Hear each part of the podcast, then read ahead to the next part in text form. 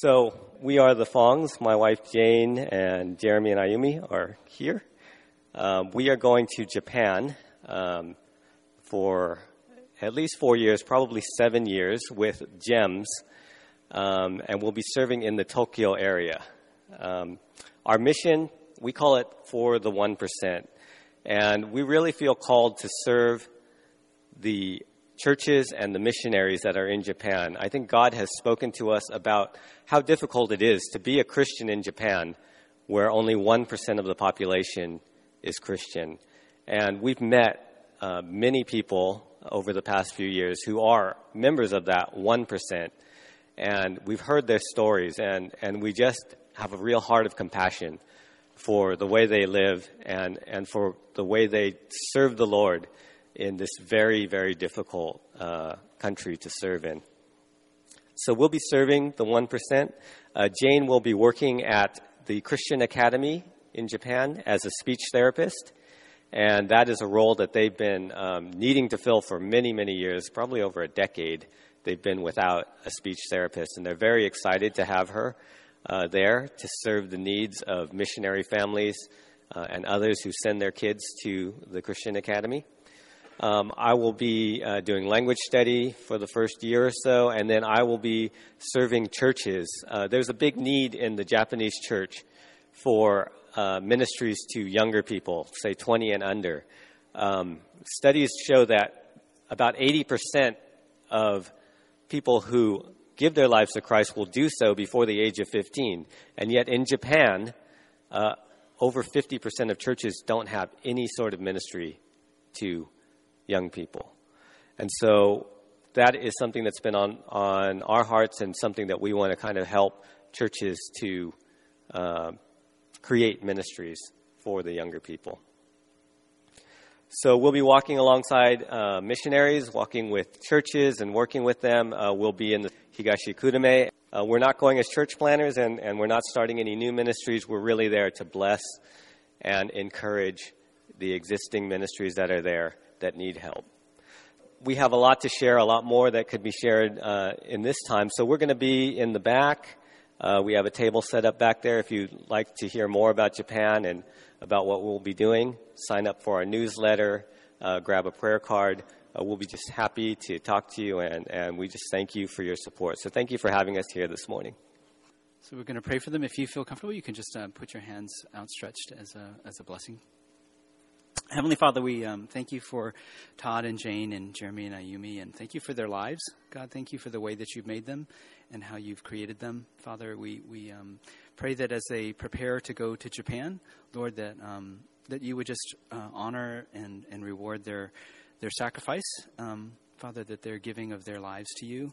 And, and so we pray, God, that, um, that you would just prepare them spiritually and emotionally and, and physically, Lord, and that you would um, when they get to Japan, Lord, it would feel like home, Lord, that it would be a place that you've prepared for them. And, and we ask that you would just pave the way in terms of all the people that they're going to meet and the, and the churches and the, and the Christians that you want them to, to equip and to minister to, Lord, that they um, just would have um, divine um, meetings and, and just interactions with people.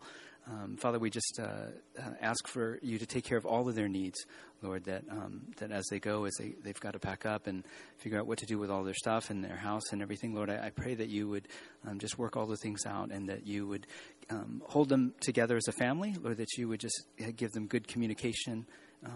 Uh, able to talk about um, their fears and about their questions and about their anxieties, Lord, that, that, they would share that together as a family, that they would just leave that at the cross for you as well, too, Lord, that you will take care of them. Lord, the, the feeling that I got when we were singing was that you are limitless, God, that there's nothing that you cannot do. And so we pray for the, the country of Japan as well, Lord, and, and how it's been for many, many, many years people have tried to bring your uh, bring Jesus to, to the people of Japan. But, um, but we ask that you would break whatever strongholds there are, God, in the name of Jesus, that you would break them and, and that there would be um, revival and, and, um, and just the name of Jesus would be lifted up in, in Japan. So we pray for, um, for the Fongs and just ask your blessing over them. And in your son's name we pray. Amen. Well, everyone, good morning again. If I could have you all just stand, I, I just want to pray for our time.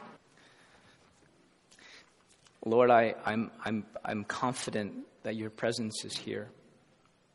and uh, you have words for your people. And so I just pray for the, the hearts and, and the, the ears that are, that are here, that they would be opened and that your, your word would go forth. Can, can I have you guys just put your hand over your heart, if you will?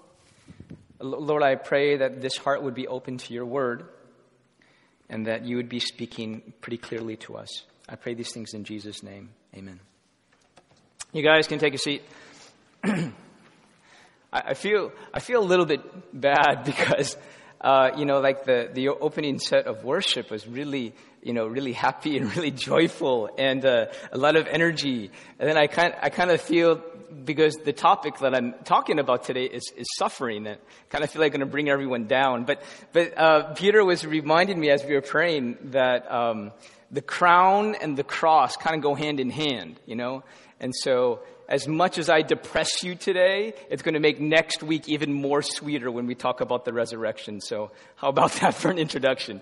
Um, I wanted to start uh, with my with a little bit of my story. You know, the, the thing is, um, you guys have heard my story before, but not everyone has heard my story. But, but nevertheless, there's parts of it you haven't heard, and so I just wanted to share it with you guys. So, most of you know, about 12 years ago, I, uh, I lost my voice. And when I say I lost my voice, I mean that um, I, I, couldn't talk above a whisper, uh, and I couldn't talk above a whisper for more than five minutes. And it, it, went on for an entire year. Now, there was a rumor that was circulated around our community by one of my friends that I'd lost it by going to an NSYNC concert. And I was screaming and so excited that, you know, that's, it's not, obviously it's not true. You know, it was Backstreet Boys. No, obviously, I actually, I was preaching at a youth conference and they didn't have sound equipment. And so that makes me even more thankful for our sound team. And I, I lost my voice. Um, so I lost it for an entire year. And then my voice started to come back, and it was, it was really cool because when it came back, I thought, this thing is over. You know, the, the, the night has passed and here's the dawn. But what happened is two years ago, I started to have more vocal problems. And this time it wasn't my vocal cords, it was the, my facial muscles right here. And it was chronic. And it was painful and it wouldn't go away. And so I couldn't preach without feeling tremendous pain afterwards and awkwardness in my face. I couldn't counsel people. I couldn't even go to meetings. I couldn't do my job. And so when this was happening to me, I felt like I know what I'm going to do. And so what I did is I went into my prayer closet. I'm talking about a literal closet, you know, it's the one that Raina uses now. She, she took it over. But I, I was going to go to my prayer closet, and I had in my mind this vision of like storming heaven with my prayer, you know, like spilling my guts out to God. And for some reason, I had this conviction that if I spilled my guts out to God, that he was going to answer my prayer. Now, that, that conviction actually comes from scripture, but it also comes from experience. Like you guys don't know this, but my vocal cords were actually really screwed up.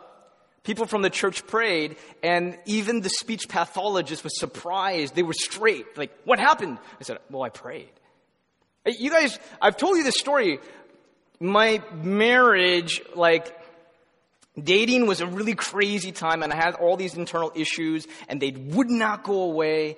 And I prayed my guts out to God. And on my wedding day, they went away. I don't know where they went. To this day, it's like, I have no idea where those issues went. My, my son was about to be miscarried. I spilled my guts out to God. God spared the life of my son. So I knew that if I spill my guts out to God, He is going to answer my prayer. And so I went into that prayer closet and I did. And you know what I did? I don't recommend this, but I'm just being honest with you. I, I dropped the if you love me card to God. I really did that. I was on my knees like, God, I know you love me, but if you love me, then my plan was to go to bed have God visit me while I'm sleeping and wake up totally healed. That's what I pray for, honestly. So, I prayed the prayer. I left my closet. I went to bed. I woke up and I was exactly the same. I just want to ask you guys have you ever been there before? I mean, have you ever like spilled your guts out to God? And it's not like you're asking for something bad or inherently evil or foolish. You're asking for something that's good. And then you wake up the next morning and it's the same. Has that ever happened to you? Has it ever happened um, with the healing of your child or the the healing of your own body that just keeps on falling apart. And you pray and your body still keeps on falling apart. It, anyone here ever pray for aging parents and their health just continues to decline despite how much you pray? Or you pray for a chronic illness and the illness is still chronic? Or healing for a broken relationship and the relationship is still broken? You ever, have you ever prayed for the desire of your heart? Maybe it's for a child, maybe it's for a spouse. And uh, it's not like God said no to you, but you look at the circumstances of your life and it's like, well, I don't think He said yes to me, right? Now, can I ask you, what do you do when you spill your guts out before God and the answer still seems to be no? Like, what happens the day after? What happens when you wake up, you expected something, and then how do you go on living the rest of that day? What do you do? How do you respond? Because I think we've all been there. What do you do the day after? I, I told you I was going to bring everyone down, but, but, it, but at least I think we can relate to this question. Uh, we're going to actually take a really close look at Jesus and how he dealt with the same situation.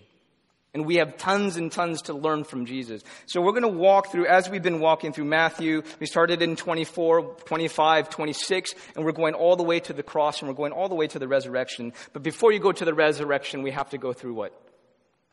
The cross. Before we get to the crown, we have to walk through the cross. And so here we go. So stay with me. Actually, could you stand with me? I think uh, it, there's something reverent that we communicate when we stand while the scriptures are being read. So let's, let's stand, and I'm going to read through these um, really poignant verses, um, starting in verse 36. Then Jesus went with them to a place called Gethsemane, and he said to his disciples, Sit here while I go over there and pray. And talking with him, Peter and the two sons of Zebedee, he began to be sorrowful and troubled. Then he said to them, My soul is very sorrowful, even to death. Remain here and watch with me. And going a little further, he fell on his face and prayed, saying, My Father, if it be possible, let this cup pass from me. Nevertheless, not as I will, but as you will. And he came to his disciples and found them sleeping. And he said to Peter, So, could you not watch with me one hour? Watch and pray that you may not enter into temptation. The spirit indeed is willing, but the flesh is weak. Again, for the second time, he went away and prayed, My Father, if this cannot pass unless I drink it, your will be done. And again, he came and found them sleeping, for their eyes were heavy. So, leaving them again, he went away and prayed for the third time, saying the same words again. Then he came to his disciples and said to, to them, Sleep and take your rest later on.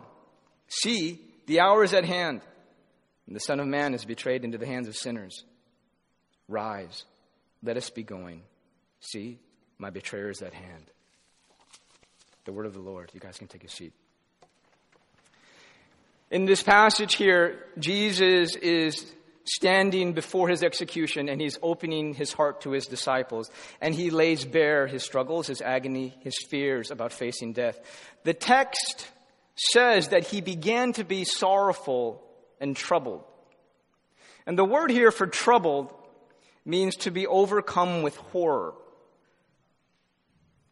And I just want to point out that this is actually kind of weird.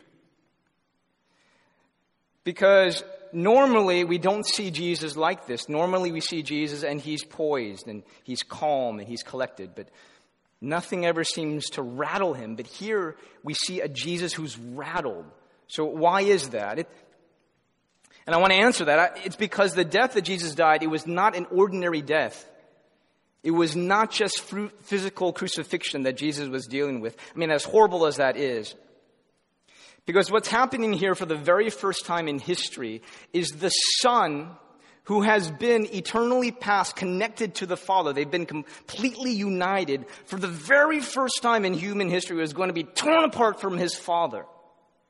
And that had never happened before. In the words of Paul, Jesus was about to become, was about to embody sin itself. And so you just imagine that Jesus, in a few moments, is about to become the molester, the rapist, the murderer. He is going to stand in the place of human sin in our place.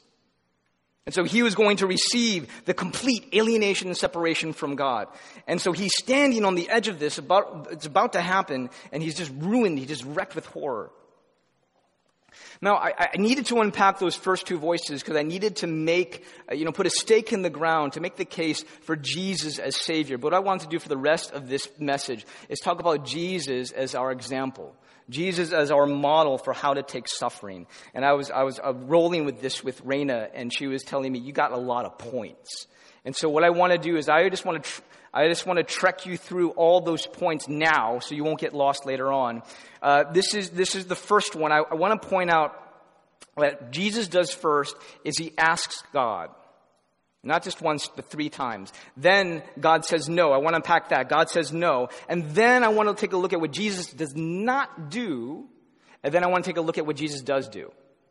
Okay, so I know that's a lot. Jesus prays, God responds. Jesus does not respond in this way, but he responds to God's no in that way, and then I think we're going to be done for today. But first point is this Jesus asks God to change the circumstance.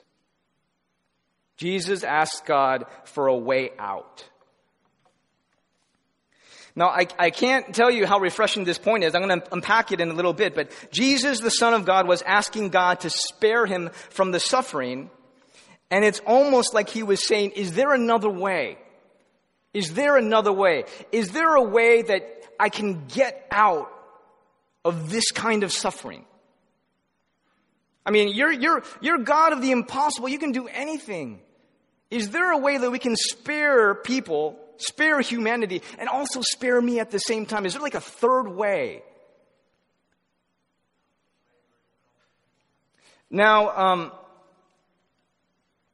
I, I, said this is very uh, refreshing, but I think it's refreshing because um, uh, it, it, it's a little bit of a model to me. Now, what I mean by this is, is uh, sometimes when I'm praying for other people, or even for myself, I can kind of get hyper spiritual. I don't know if you guys can relate to what I mean, but let's say, let's say someone has cancer, and I'm praying for that person with the cancer. And, you know, you might find me saying something like, Oh Lord, you know, I pray that this cancer will produce in this man or woman Christ-like character. You know, and you imagine the person's being prayed for like, Pastor, can you just pray that God will remove the cancer? You know what I'm saying? And I'm like, oh, hyper spiritual, right? No, here is Jesus, and my point is, he is praying for the very basic thing, the very obvious thing, because his God can do anything. And so he's asking God to do the obvious thing. Now, let me, let me tell you, um, if Jesus is doing that, then what right do we have to be more spiritual than Jesus? It's, it seems to me that we should take a lesson from Jesus and just pray for the obvious thing. I want this cancer to be removed. Let's pray for the cancer to be removed. I want a baby. Let's pray that God will give you a baby. And then if God says no, then we can, you know, pray the, the hyper spiritual stuff. But let's just take a lesson from Jesus and just pray for the very, very simple, basic thing because our God can do anything.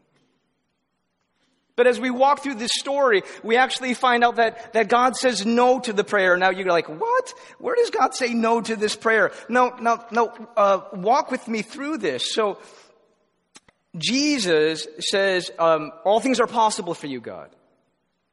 And um, he says, let this cup, this cup of suffering, this cup of, of wrath be taken away from me. Right? So what is he asking for? He's asking that the cup of suffering be taken away. That's what he's, I mean, that's what he's asking for.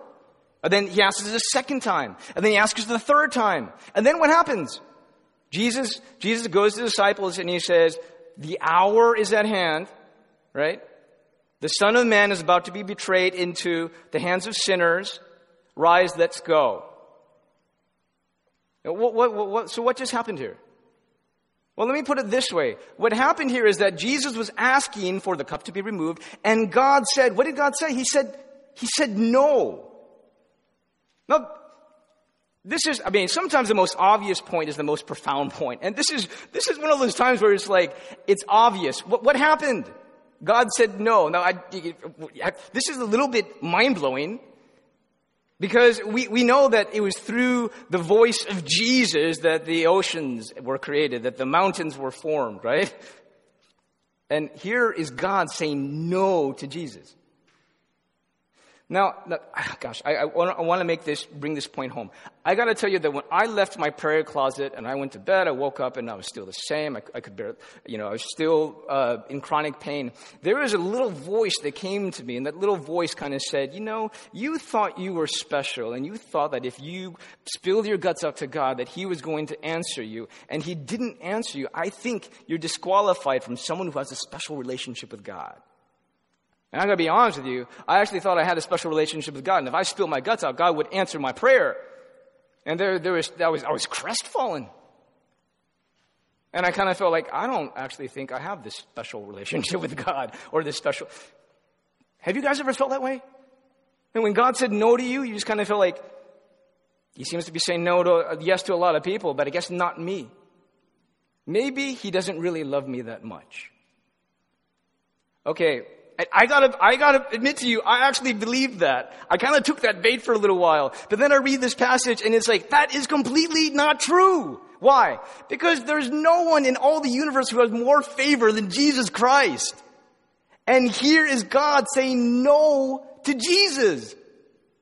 So if God says no to Jesus, and he loves Jesus with all his heart, soul, and mind, then he's going to say no to us whom he deeply loves too. Maybe you felt like, you know, God's been saying no to me. I must be cursed. You're not cursed. You might be feeling, I don't have no special relationship with God. No, that's not true. So some of you have been holding on to that for a long time. You don't need to hold on to that anymore. You have to let that go. That is just not true. Apparently, God really, really deeply loves Jesus and he really, really deeply loves you. And there are times when he says no. And that does not mean he does not love you. Maybe it's out of his great love for you that he's actually saying no. Now, now, now here I want to talk about the point of what Jesus does not do. When God says no to Jesus, Jesus comes to the conclusion that God has said no to him. I want to talk about what Jesus does not do. It's so important. It's so important. Now, here's a bit of, of, of self-reflection time because normally psychologists say that normally when people face danger, there's two instinctive responses, right? You've heard it before. It's fight or flight. Either you get really aggressive against or you run away, you know? And what I want to point out is that Jesus, the man of God, does not do either of those. He does not do either of those. Now, how many of you guys know people who tend to deal with pain and suffering by, by just walking away? Like you, you've had a conflict with a friend before. Just, I actually want a show of hands because I'm, I, you've had a conflict with a friend before, and instead of like sitting down and talking about all the awkward issues and sharing feelings and thoughts, and part of it's you know kind of hurtful, but at least you're talking about it and kind of get, walking, talking through it. But instead of doing that, the friend actually just chose to drop the friendship and walk away. How many of you guys have, have experienced something like that before? Uh, you know, most of us have. And, and, and, uh, and what we tend to do is we avoid the people that, that cause us pain. We just walk away. Yeah, I'll give you, I'll give you a plain example. How many of you guys have ever been unfriended on Facebook? Raise your hand. More than I thought. You know, uh, for the very first time last year, I was unfriended on Facebook, not once, but twice. And then, and here's the thing, here's the thing, here's the way it works. When you unfriend someone on Facebook, the, the, person who unfriends the other person, there's never a message that goes to that person and says, you know, ding, by the way, you've been unfriended. It doesn't, it doesn't do that, right? What happens? You think everything's fine, and one day you're looking at the people you may know box, right? And you're like, I'll just click on that, and you see a face of someone who you thought was your friend, and you go, I could have swore they were my friend. What happened, right? And then all of a sudden you, oh, that's what happened. You guys have been there. You guys have been there. It feels awful, doesn't it? Um, how many of you have heard the expression, no pain, no gain?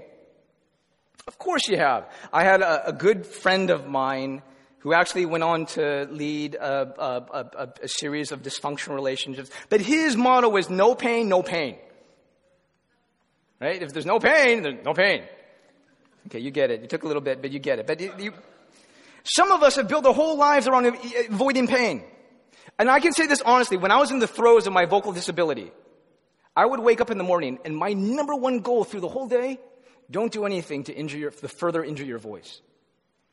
And then I got disgusted with myself because I'm like, my whole life is about protecting myself. It's not about loving, serving other people. It's not about glorifying God. It's about protecting myself. I built my whole life around protecting myself. Maybe some of us here are so preoccupied with management, the management and avoidance of suffering and pain. And I'm asking you today, is there certain ways that you've been called to bear pain? And God is calling you to bear pain, but you've been walking away from it. Let me ask you again. I'm asking you today, are there certain ways that you have been walking away from a pain that God has called you to bear? And then, of course, there's the other extreme. I'm not going to go too much into it, but there's, there's other people that instead of just walking away, they shake their fist at God. And I, we all know people who've done this. I've done this myself. But they, they will say certain things like, God, I can't believe you would not give this to me and you would give it to other people. I do all these things for you. These other people don't. You give them a blank and you don't give it to me. What good is it to follow you? I don't think I'm going to do that anymore. I have this one friend turned 40. He was like, at 40, I always imagine myself with wife and kids. I have neither. Here I am sacrificing for God. It's not worth it. I'm done with you, God. And he was done with God. Some of us shake our fist at God. Others of us walk away. Jesus did not do either of those things. Jesus was a man of God. What did he do? He bore the pain. He took it. He said, let's go. Let's go walk into it. Let's go into it. He accepted it and he took it. He bore the pain. Is there a pain that God is calling you to bear? You can do it. Jesus had that courage and he will give you the courage to bear that pain that God's called you to bear, to face that pain and that suffering that God is calling you to face. Now, I, I, I want to, uh, to, to, point out what Jesus does do. I said he doesn't run away, he doesn't fight God, but what he does is he accepts. And what he does when he accepts is he submits to God's will and he submits to God's decision. If you look at the prayer in verse 39, Jesus says, right after he makes his request, he says, but you know, it's not what I want. It's what you want. He says, not what I want, but what you want. So even in the prayer, he is submitting to God. He says, ultimately, if you decide other than what I'm asking for, I accept that and I will submit to that. Now look at the second prayer. The second prayer, he says, if this cup cannot pass unless I drink it, let your will be done. See, even in the prayer, he's already moving towards acceptance. I don't even know what the third prayer is, but by the time he faces his disciples, he says, arise, let us go. The son of man is going to be betrayed into the hands of sinners. Arise, let's go. Let's go there. I'm walking into it. I'm going to bear that suffering that God is calling me to bear. Now I want to point out, he doesn't say, okay, with God, Let's agree to disagree, but I'll let you win this time. He doesn't say that. He says, whatever your will is, I will accept that. Not only will I accept it, but I will get behind it. How do I know he got completely behind God's will? If you look at the next chapter, he is now in facing his persecutors, right? And they're looking for ammunition to use against him. And when they're throwing their accusations at Jesus, Jesus is silent. He doesn't say a word. No defense. And then at this culminating, moment, the chief priest just asks him directly, Are you the Son of God? And you know what he says? He says, I am. He gives them what they need to hand him over and be executed. Now, this is, this is the guy who outwitted the, the smartest lawyers in town, okay? He didn't play into their hands. He gave them it. Here it is. Once he knew what God's will was, he got completely behind it. No resentment, no passive aggressive of, of, of, of behavior. Has God called you to bear a suffering? And what we learn from Jesus, we can walk away from it. We can get angry at God over it, or we can be like Jesus and accept it and bear pain with Jesus as your role model. Uh, I, I, have a brother and a sister-in-law. You guys, uh, I'm sure you, most of you have met them, David and Michelle, and um,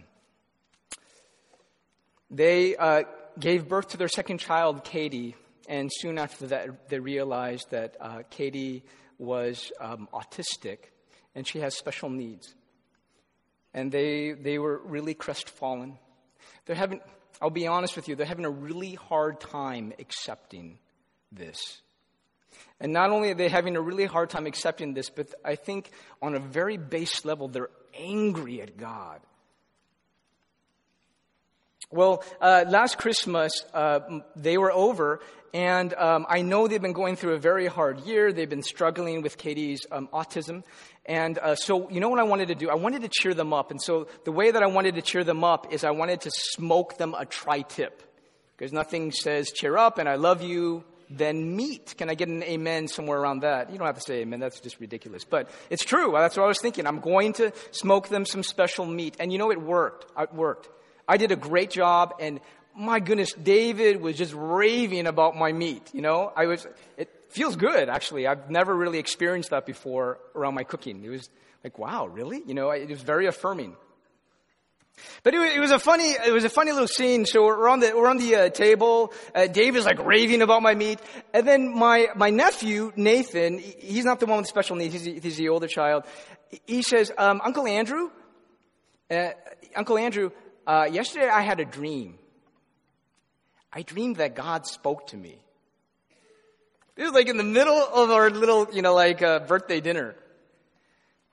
And I was, uh, I was kind of taken uh, by surprise. I, really? What, what? Goes, I was asking God why Katie was the way she was. And God said to me, You need to let it go. And then he said to me, Trust me and believe in what I created. Now, I'm, sitting there, I'm like, you know something? I have never had a dream where God was speaking in that dream to me. Never. That's never happened to me. You know, as holy as I am, you know, that's never happened to me before. He's like, what is he, like seven years old? And here's the thing, I'm listening to these words, and I'm like, I just, I suddenly realized those words were not for Nathan. Do you know who they were for? They were for my brother. They were for my, my sister in law. No, no, listen to this. This is the mercy of God. God's like, I'm trying to get your attention. I can't do it through the scriptures. I can't do it through a dream that I give you. I'm going to do it through the only voice that you will hear. I'm going to do it through your son in a dream. And so the moment Rain and I hear this, I'm like, that is from God, you know? And God was basically saying to David and Michelle, you, not in any sort of like really mean way, let it go, but it's more like, let it go, accept it, trust me, believe in what I've created. I am going to work this out for good. Trust me. Accept this by my hand. And I'm just wondering if there are people here today that need to hear the same word. You're bearing some sort of pain, and God's saying, Trust me. Let it go. Believe in me. Trust me and obey. Now, I can say this. When I said this to Dave, and I'm like, Dave, that's for you. You know what Dave was doing? He was raving about the steak, and he didn't want to talk about it. You know, my brother's like, oh, let's talk about the steak. You know, I'm like, Dave, this is a message for you. And he's the older brother. He's like, no, we're talking about the steak. Let's talk about the steak, right? But I'll say this it's been five months since that time. And I'm talking to Michelle, and she says, You know something? Every now and then, I'm still struggling with Katie. I'm struggling to accept it. And I remember that dream when God said to me, Let it go. Trust me. Trust in what I've created. She still thinks about that. She's still encouraged by those words. Is there a pain that God has called you to bear? Can you hear his words to you? Trust me. Let it go. Is there an anger that you're harboring against God, some resentment? Can you imagine God saying, Trust me, let that go? Trust me, pull your, put your faith in me, walk with me, have courage from my son, and bear this pain. Through the obedience of Jesus, who did not walk away, through the obedience of Jesus, who did not shake his fist towards God, Jesus gave life and hope to millions and millions of people through his obedience. People rescued from hell and given a changed life. Now, if God does this through his son's obedience, blessing many other people, don't you think he will do the same with you? In your outline, I've listed four things that suffering does to us. I did not mean to unpack this. I just mean to list it so it could be thought provoking to you. Number one, what does suffering does to us? Number one, it builds resilience. Number two, it brings us closer in relationship to God and with other people. Number three, it changes our priorities. Number four, it develops compassion. I'll let you think and unpack those more on your own. But if you're willing to bear pain that God has called you to bear, you will become this person who gives life and hope and joy to others, a person who encourages others in their suffering, teaches others how to suffer, a person with deep character who points others to Christ and offer life and hope. God will use you if you are willing to do as He's calling you to do, to trust Him and to obey. This week, our eyes are on the cross, and we are remembering the one who suffered and died. In a moment, we're going to have a time of response and prayer, but to prepare our hearts, uh, Peter and the team is going to lead us through uh, one chorus of worship. But I want you guys to be in this place ready to respond. So let me start our time of worship and response in prayer, and then I'll continue in prayer after we have a chance to sing. Lord, I pray that you would prepare your people right now to respond to you, that they would become less aware of the people around them and so much more aware of you. So it, it, would, it would be like God is so present in this room, and some of us need to do business with you. And so I pray that you would prepare our hearts so we can do business with you. We can let go of what you're calling us to let go of we can accept what you're calling us to accept. Come, Holy Spirit. Let me, let me pray that again. Let's do it with expectation. Come, Holy Spirit, and minister your, to your people at this time. I pray that you would give us a certain kind of heart transaction with you right now, and that you would be melting and speaking to many hearts, even at this time.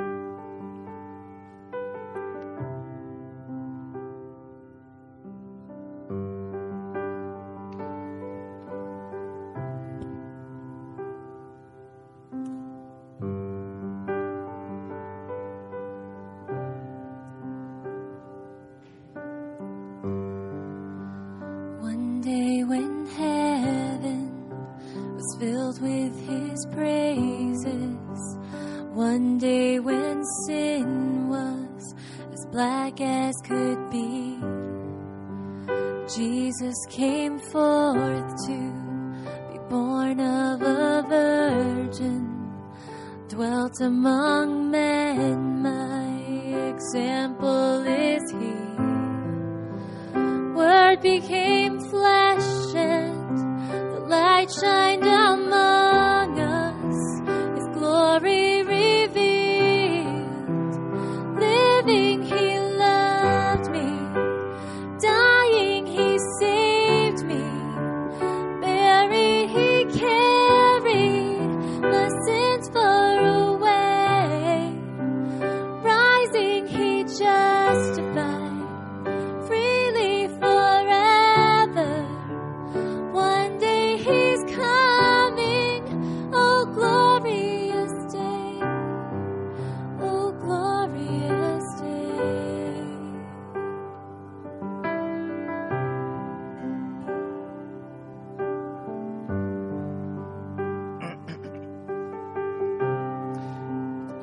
I'd like to give us some time to now respond to God who's here in this room, God whose Holy Spirit is here in this room. And what I want each of you guys to do is to identify one place of pain or problem that's in your life. Maybe it's big, maybe it's tremendous, or maybe it's small. It Doesn't matter. Is there a place of pain or is there a place of problem in your life? What I want you to do is identify what that thing is, and when you've identified it, I want you to just go ahead and stand. And when you stand, that means I this I, I know what problem, I know what pain, I know it pains me right now, and this is the very thing that I want to pray about. This is the very thing that I want you, Pastor, to pray for me about. And once you know what that thing is, would you just stand up? I'm expecting a lot of people to stand because this invitation is so broad. It's not just big, it can be small. But who who of us doesn't have any uh, any pain in our lives, you know? So we just go ahead and stand. Once you've identified what that thing is, just go ahead and stand.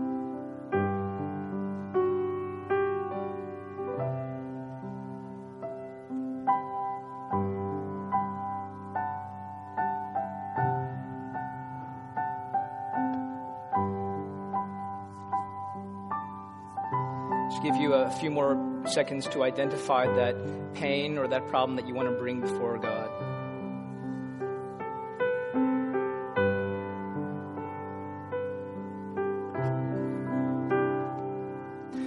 All right, this is this is where I just want to kind of walk through what Jesus did. And the very first thing that Jesus did is he prayed very simply for that problem. And so, what I'm going to do is, I want you just to pray very simply that God will actually just give you the solution to that problem, or God will just take away that pain. It's not a bad prayer. If Jesus prayed it, then we can pray it too. And what I want you to do as you pray this prayer is just remember God can do anything. Now, can you imagine God instantaneously solving that problem just as soon as you pray this prayer for help? He can do anything. Why not go there first, like Jesus did, and we'll see what happens? But, but don't be too surprised if God just goes ahead, breaks in, and gives his healing or gives you the, the request that you're asking for, because God does that, you know. And so, what I want you to do, you can, you can pray in a, in a whisper voice, you can pray in your heart. Just pray for that thing. And then, what I want to do after a few moments is just pray for you, because I love you guys. I want to pray for you. But right now, just go ahead and pour your heart out to God and just say, God, this is the thing. I'm asking for help. I'll give you a minute to do that.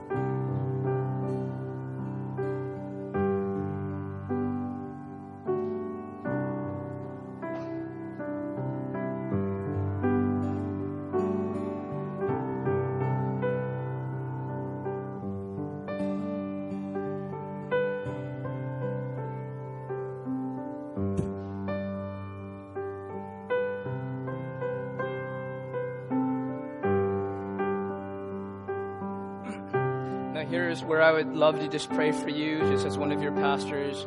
Just want to pray for you.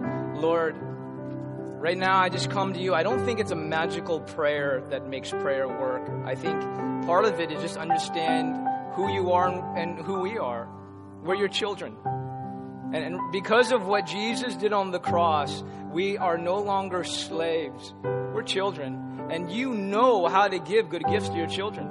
And so we are just standing in the place of, of, of your beloved Son, identifying with Him and asking our Father for something good. So, Lord, some of us have uh, prayed that this pain that we've identified would be removed. And I just pray as it is your will, by the name of Jesus Christ, that, that pain would be removed. I ask on behalf of your people. You are good, good, good to your core. You know how to give good gifts. So, this source of pain, Father, if it's your will, would you just take it away? Would you just take it away? Maybe it's healing. And Lord, you, we read the Bible. It's full of these amazing healings. That power is available today. Would you pour out your healing before us? Would you even surprise us with your healing? And Lord, maybe it's the desire of our hearts. You know what it is, and you love to give us good gifts. So we just pray that you would grant to us this desire of our heart that we're asking for. Nothing's beyond you. You can do anything. And so we just, you know, officially.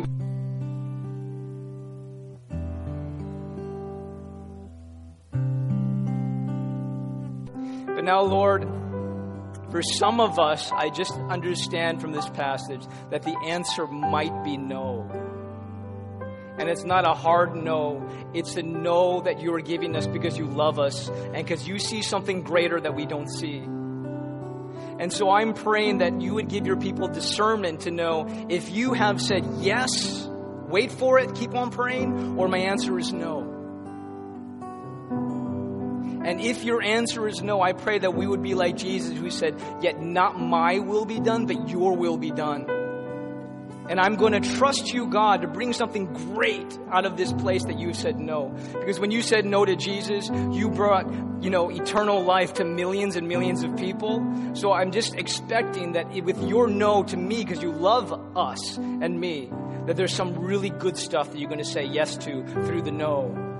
And would you help us to accept it and be brave like Jesus was brave and to bear that pain, not to walk away and not to fight you, but to submit to that pain, but to bear that pain like Jesus did. And to know that on the third day, he was resurrected. Jesus was resurrected. And that pain is somehow going to become a blessing. And so I can look at that blessing as a source of joy, trusting that you do all things well in your time. And so, Lord, as for this last set of worship, as we are worshiping you and thinking about what happens as a result of the cross, your resurrection, would you give people here who don't have hope, hope? And would you give people here who don't have joy, the joy that comes when they've completely submitted to you? So we worship you, Lord, and we worship you now.